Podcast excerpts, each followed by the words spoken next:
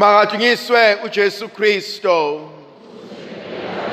Namhlanje ithandwa zami ngifisa sibuke ivangeli lika Lucas sahlo sokuqala ivesi yokuqala kuze kube amashumi amabili nanye.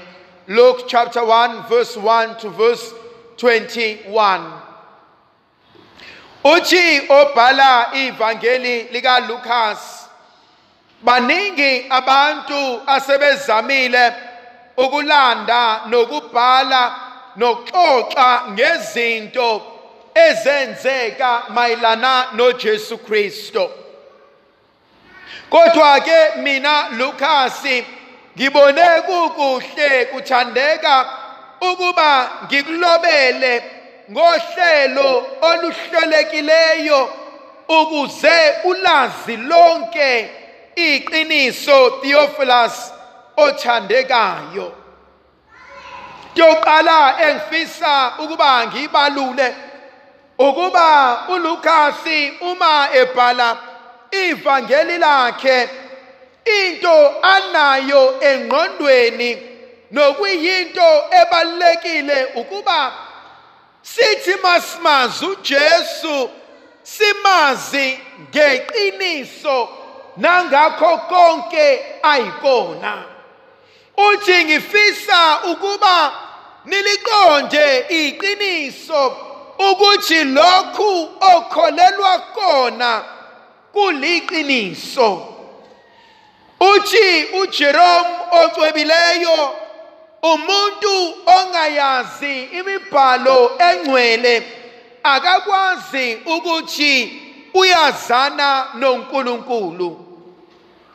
Challenge yami yokuqala engiyibona inselelo ukuzibuza ukuthi kungabe ngiyakwazi yini ukujulisa nokugxilisa ulwazi lembhalo engcwele empilweni yami? Ngiyakwazi yini ukuzinikeza isikhathi ukuba ngihlale ngifunde izwi likaNkuluNkulu? Othi obhala incwadi yamaHebheru athi izwi likaNkuluNkulu lindoda esiqondisayo endleleni. Athi obhala incwadi yamaHebheru isahluko sesine athi izwi likaNkuluNkulu lifana nenkemba ebukhali nhlangothi zonke. Athi umpostoli Pawuli izwi likaNkuluNkulu likhulile linamandla likwazi ukuyala likwazi ukusola likwazi ukufundisa. Ngiyakwazini ukufundiswa yizwi likaNkuluNkulu. Ngiyakwazini ukuthobela uJehova ukuba akhulume nami. Uthi ngelinye ilanga uSamueli mesendaweni yokhuleka emenyezwa uNkulunkulu. Akaqonda ukuthi ubani ommemezayo. Lithi ikhehle lidala uEli uma usumenyezwa ubothi khuluma Nkosi inceki yakho iyezwa. Buzo engifisa ukubuza ukuthi usuku nosuku ngiyakwazini ukuzinikeza imzuzu ngithi ufuna ukuthini namhlanje uNkulunkulu empilweni yami? Ufuna ukuthini namhlanje umoya ocwebileyo ngesimo engibhekene naso? Ngiyakwazi ukuyezwini lenkosi? Ngithi inkosi sengibukile ngakwenza konke.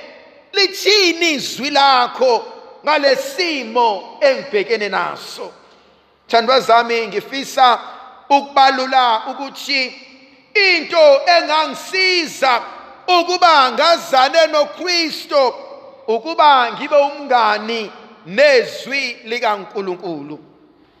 Ngihlezi ngithi thandwa zami uma umuntu kukhona into ayithengayo efana neappliance uma ngifuna ukwazi ukuthi lento iqhunywa kanjani uma ngifuna ukwazi ukuthi lento isebenza kanjani uma ngifuna ukwazi ukuthi uma isilimele ilungiswa kanjani ngingakwenza konke mhlambe ngihluleke. Kodwa ikhona into engangisiza ukuze ngikwazi uqonda ile ncwadi ephuma nayo ebizwa ngemanual. Ifisa ukuthi izwi likaNkuluNkulu limanual uNkulunkulu asinikeza lona Bible. Basic instructions before living earth. Angibuki izwi likaNkulunkulu. Nkosi ufuna ukuchini emndenini wami ngalesi simo nangalesikhathi? Okwesibili engifisa ukukubalula lithi izwi likaNkulunkulu uJesu eqhutshwa ngumoya ocwebileyo waya eNazaretha. Yayithanda inkonzo yoqhutshwa ngumoya kaNkulunkulu. Baningi abantu abaphila izimpilo zabo beqhutshwa izinto zabo.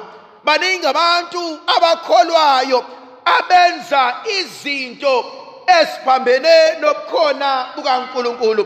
Khona umhlabeleli othi wena ukhomba indlela uphinde ujike wisitha sevangeli ukwenza kwami nokukhuluma kwami kuhlukile.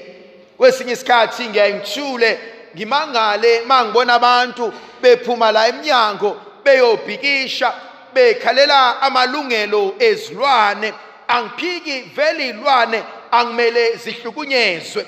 Uyobabona abantu basemnyango baphikishela amalungelo ezilwane kodwa ekhaya mumlandela lo muntu akuve ewusathane. Uyambona lo muntu phambi kwabantu uyathandwa uyahlonishwa. Uyambona lo muntu emabandleni benza izinto bafuna ukubongwa nokuncoma kodwa bahlulwa inkonzo yokuthobeka emakhaya. Thandwa zami charity begins at home. Ngibona uJesu esifundisa inkonzo yokuba sibuyele eyintweni ezilungileyo nokufuna ukuba uNkulunkulu kuba uyena olungisa nophatha impilo zethu.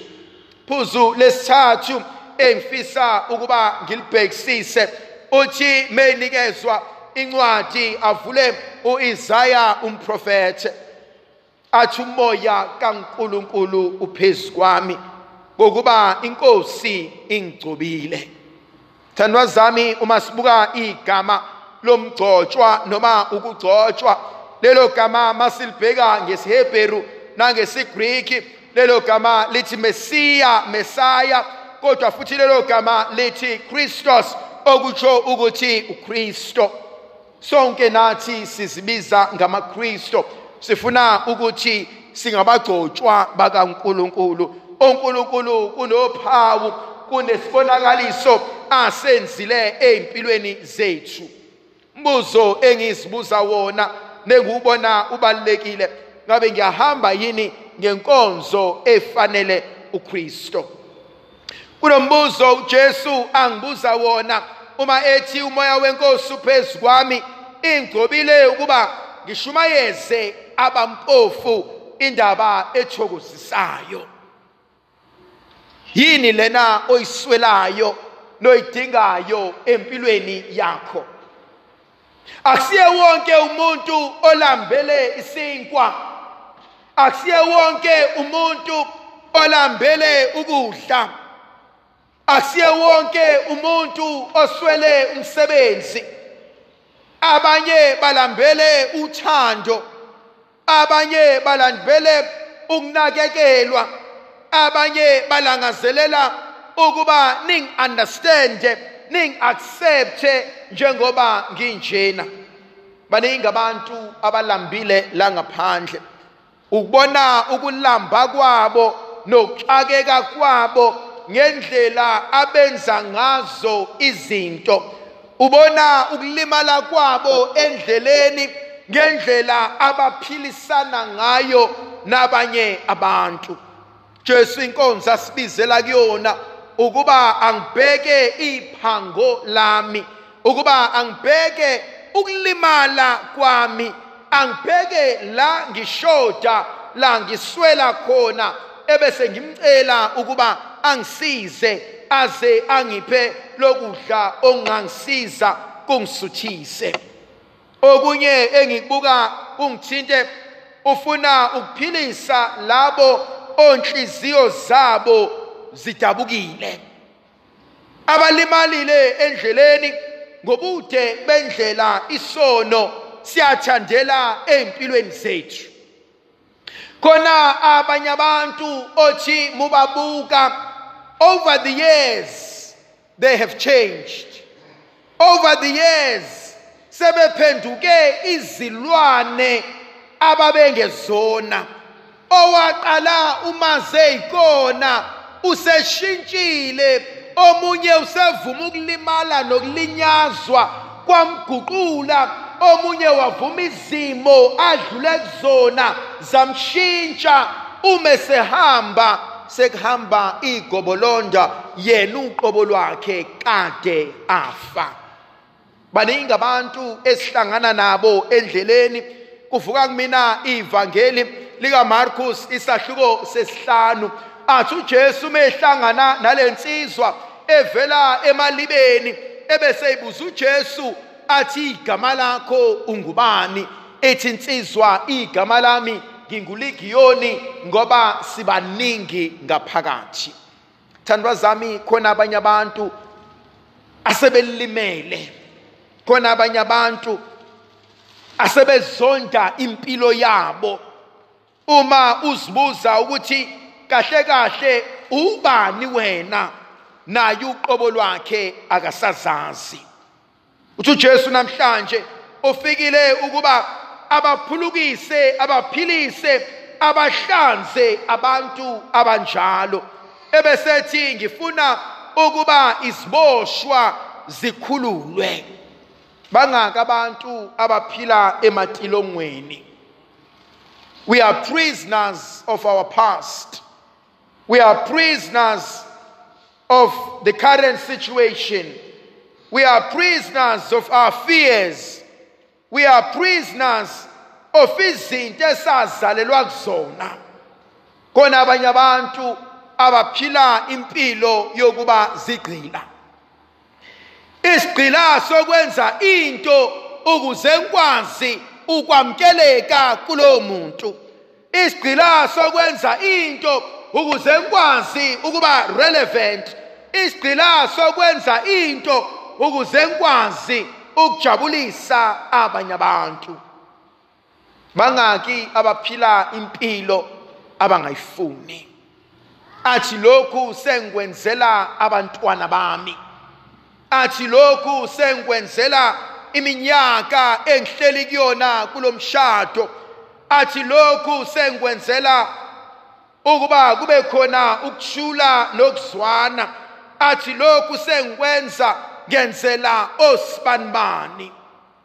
Bangaka abantu abaphila izimpilo ezingamanga ukuze bakwazi ukuthola izinyo nokuhleka nesmile sabanye abantu.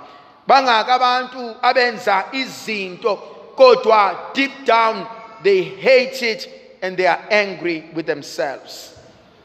Khona inkonzo uJesu asibizela yona uthi ngifuna ukuvula amehlo ezimpumputhe. Kuningi engikubonayo kodwa kuningi engingakuboni nengakwazi ngempilo yami. Umuntu oyisiwula umuntu ozitshela ukuthi wazi konke angenza konke nozitshela ukuthi yena wanele akamdingi omunye umuntu.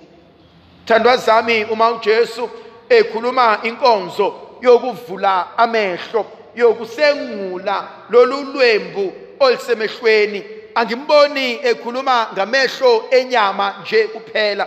Mhlambe ukhuluma nangamehlo omoya emotional. Mhlambe ukhuluma nge-psychological blindness. Omunye mhlambe ukhuluma ngokulimaza nokulimazana kodwa singaboni. uJesu sinika inkonzo yokuba sizizwe sibheke ukuthi leli phunga eliqhamukayo livelaphi enye inkonzo yokugcina engimbona uJesu esibizela yona uthi ngifuna ukushumayela umoya wesihawu sikaNkuluNkulu. Wozani kimi nina nonke enikhatheleyo nenisindwayo ngiza kuniphumuza. Matthew 11 verse 27 uthi thathani kumina nifunde kumina ngoba amagxala bami abanzi futhi wona akwazi ukunithwalisa ngimbona namhlanje uNkulunkulu efisa ukusinikeza inkonzo yokulapheka efuna ukusinikeza inkonzo yokuqala kabusha inkonzo yokuthethelelwa izono inkonzo yokulungiselwa lapho sihluleke khona. Ndlovukazi yezulu mayibe nathi sibusise izivikele. Sikhanyisele sithike amandla negrasiya likankulunkulu yena onguyise benendodana nomoya ocwebileyo amen.